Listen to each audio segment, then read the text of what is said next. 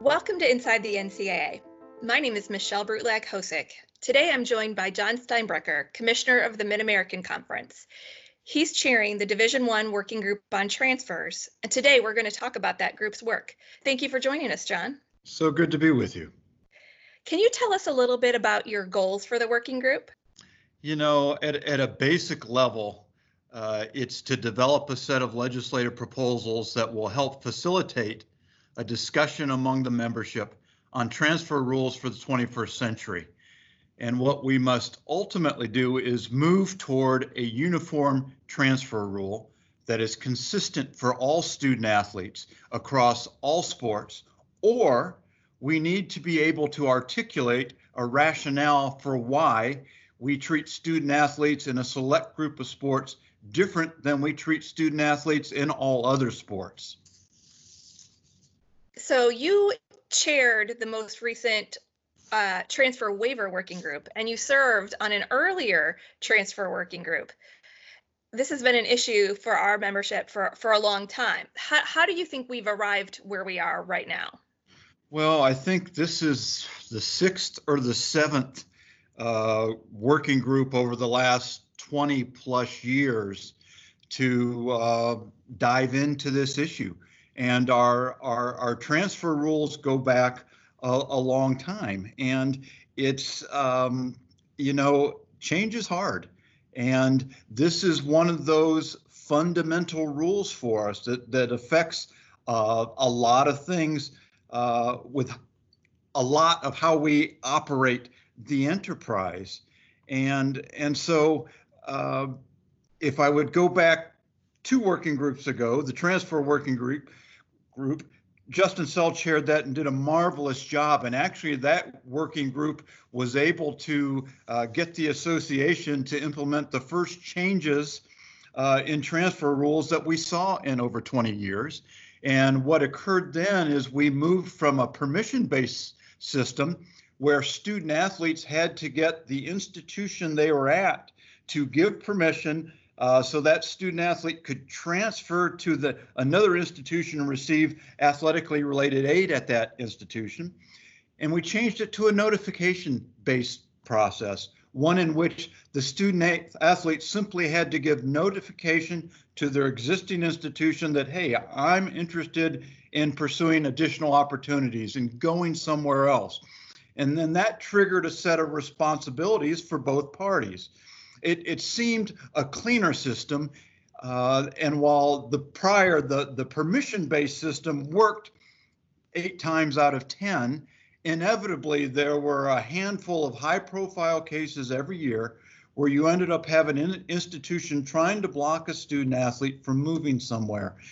Uh, created a lot of noise. It was inelegant, and the end result was almost always that student athlete transferring to where they wanted to go. So I think we've smoothed out the edges around that.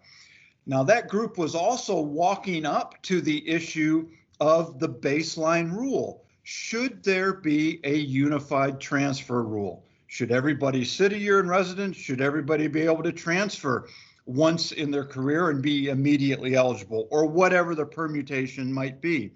before they were able to complete that process, the Rice Commission came out with the report on college basketball. An array of, of recommendations that really uh, took the attention of the membership at that time. And, and one of the recommendations from the Rice Commission was to let's not do anything further with transfer rules right now. Let's let's stop. And so the work of that group was halted. Now let's jump forward a year and a half, two years from, from that point, and the board puts together to transfer waiver working group. And what we have seen over the past three, four, five years is a change in people's expectations in and around the transfer waiver process. Uh, the rules speak to if you're to be able to get a waiver. So for those five sports that aren't able to transfer and be immediately eligible, if they want to pursue a waiver, uh, generally they have to present some circumstances that are egregious or extraordinary.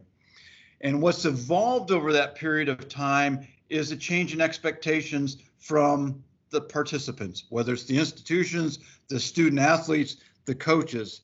And what was intended to be a rare circumstance, uh, people began to think of this ought to occur regardless.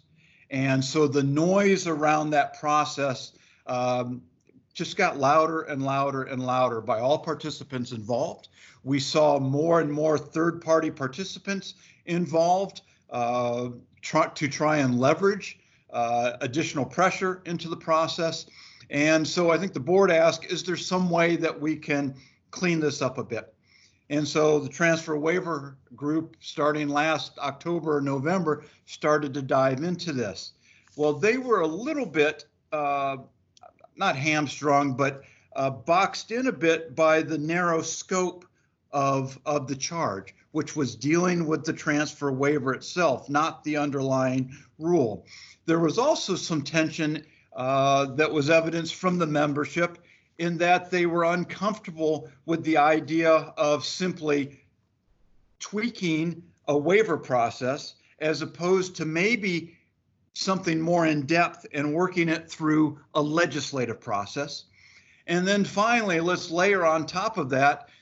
We get into late January, February, early March, all of a sudden we're all dealing with this COVID 19 pandemic.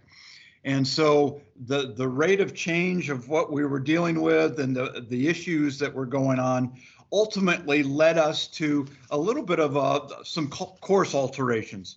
And while the transfer waiver working group ultimately put forward and the council approved some, um, I would call it nuanced changes to the existing uh, transfer waiver process, largely involved in trying to streamline it or better define certain areas, most particularly in the area I think of in mental health where we tried to uh, augment the, the policies around that to ensure that uh, better information was provided so that would assist in the decision making process. Um, and additionally, what was passed was a resolution, and that the council said we expect a group to come back uh, within this next legislative cycle uh, that provides legislative opportunities to consider a unified transfer rule.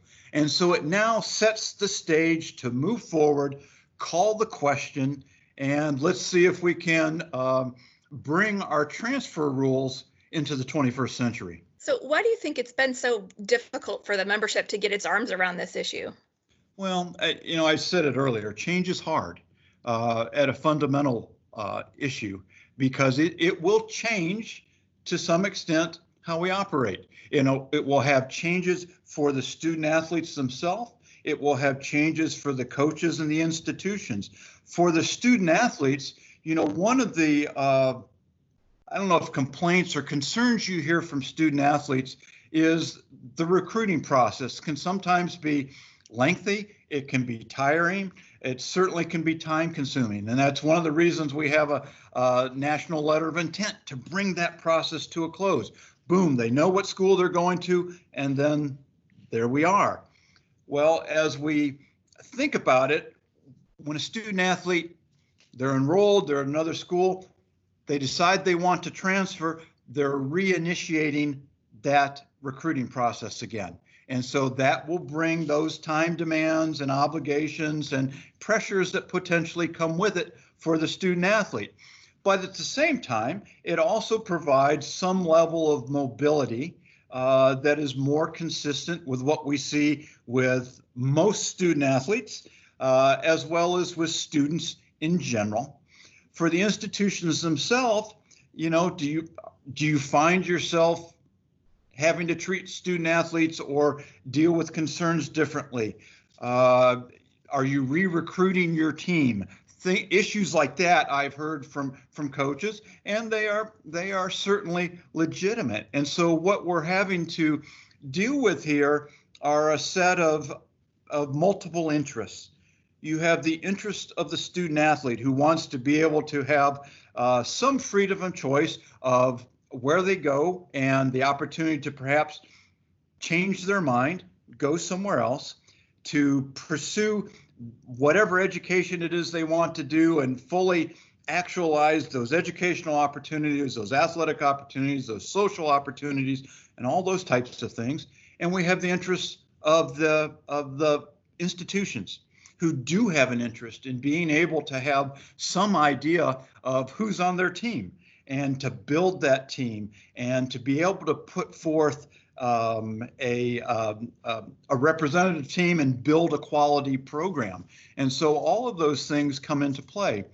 And then part of it also, I think, is a perhaps a lack of understanding or or thinking about the changes we've seen in the educational opportunities for our student athletes over the past 10, 15, 20 or more years. And it's really on how the student athletes are engaged with the institution.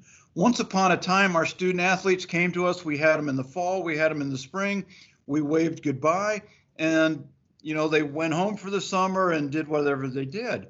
Now, in many cases, they're with us for almost 12 months in the year. Uh, they have the opportunity to be in school virtually year round if they want to. And so we're seeing incredible numbers of student athletes who have the ability, if they want to, to graduate in three, three and a half years, perhaps even begin on graduate level work uh, in that time period. And so, where once upon a time you could look at the transfer rules and say, a strong part of the rationale behind it for requiring a student athlete to sit out was in the process of transferring, you lose credit hours and it's going to take you some time to rebuild that up and it may take you longer to graduate. Because of how we now have our student athletes within our institutions and sometimes again as we said on almost a year-round basis they have the ability to mitigate that loss of credit hours uh, in a easier is not the right word. You still got to work hard to do that, but they can do it and do it within the normal time period, that four plus year time period that we typically think of for a student athlete. And and so it's, again, it's it's bringing our rules forward into the 21st century in light of the changed circumstances around the student athlete experience. So I know you've had a couple of meetings with the new group. How's it the work been going? You know, uh, we're just really getting underway. We've had an orientation meeting and really one working meeting. And so the focus right now has been spending a lot of time looking at data, looking at our existing rules, and, and kind of broadly thinking about where we might want to go. Uh, where we really need to spell out is early on in this process is there a baseline unified rule that the working group has consensus on. And that may be the easiest part of the process.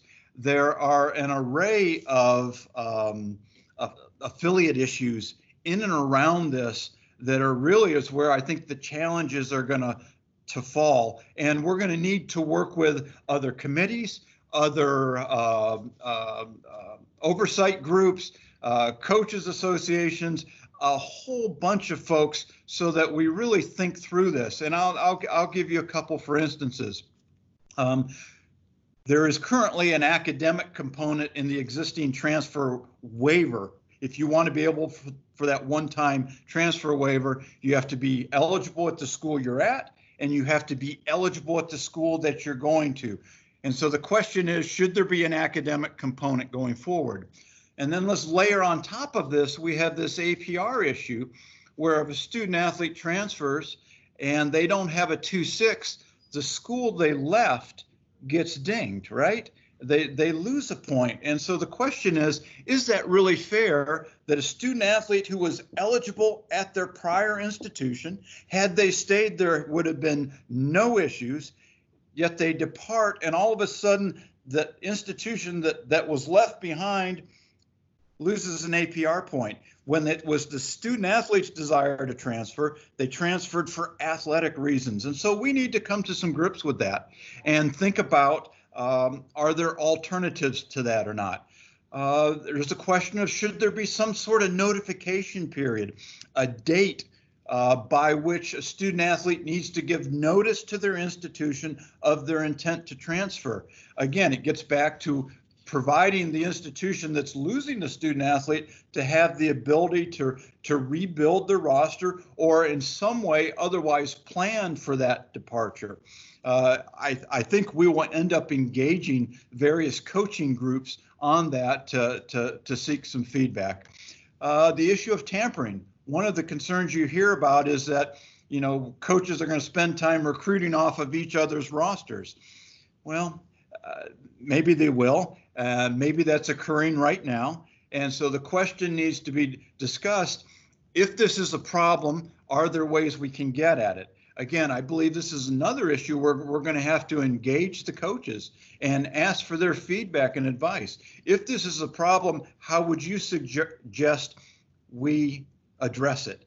Um, are you willing to call foul on people that are perhaps recruiting in ways that don't seem to match up with this model. If that's the case, then great. Let's let's let's layer those on, or let's build in some ethical components. If it's not, then let's let's change the question or or refocus our attention on other things. And then in certain sports, and I would speak to football in particular, we have an, an initial signing cap. Sign 25 kids each year, right? Well, if a school loses X number of kids in a year, their numbers may drop really significantly. And given the signing cap, it's really difficult to get back to a full roster. So, should there be some mechanisms that allows a school some leeway in there? There's currently some legislation, a couple conferences have already submitted legislation that'll be in this year's cycle that address that. Now, maybe that's the answer, or maybe there are other alternatives but those are among the issues that we really need to get at uh, as we we work through this. Is there anything else you think people should know about your work? Well, you, you know, I I'm really looking at it as uh, this is our last best chance for our membership to take care of our business in this area and it's it's fascinating. We kind of have a confluence of things occurring right now. We have uh, name, image, and likeness coming to the forefront right now. We have transfer issues coming to the forefront right now, and they are both receiving a lot of interest from the internal constituents, the student athletes, the coaches, the institutions, administrators, et cetera. And we have a fair amount of interest being expressed by external groups, whether it's the media, whether it's uh, uh, governmental representatives, uh, a host of things looking at us, the general public, and saying, "Hmm, can you can you explain to us why you do things in this way?" And so we, uh, with regard to transfer rules, I think we have an obligation here and an opportunity to recraft our rules in a way that they will be understandable, that they will be viewed as fair and predictable, and that they will be seen as transparent.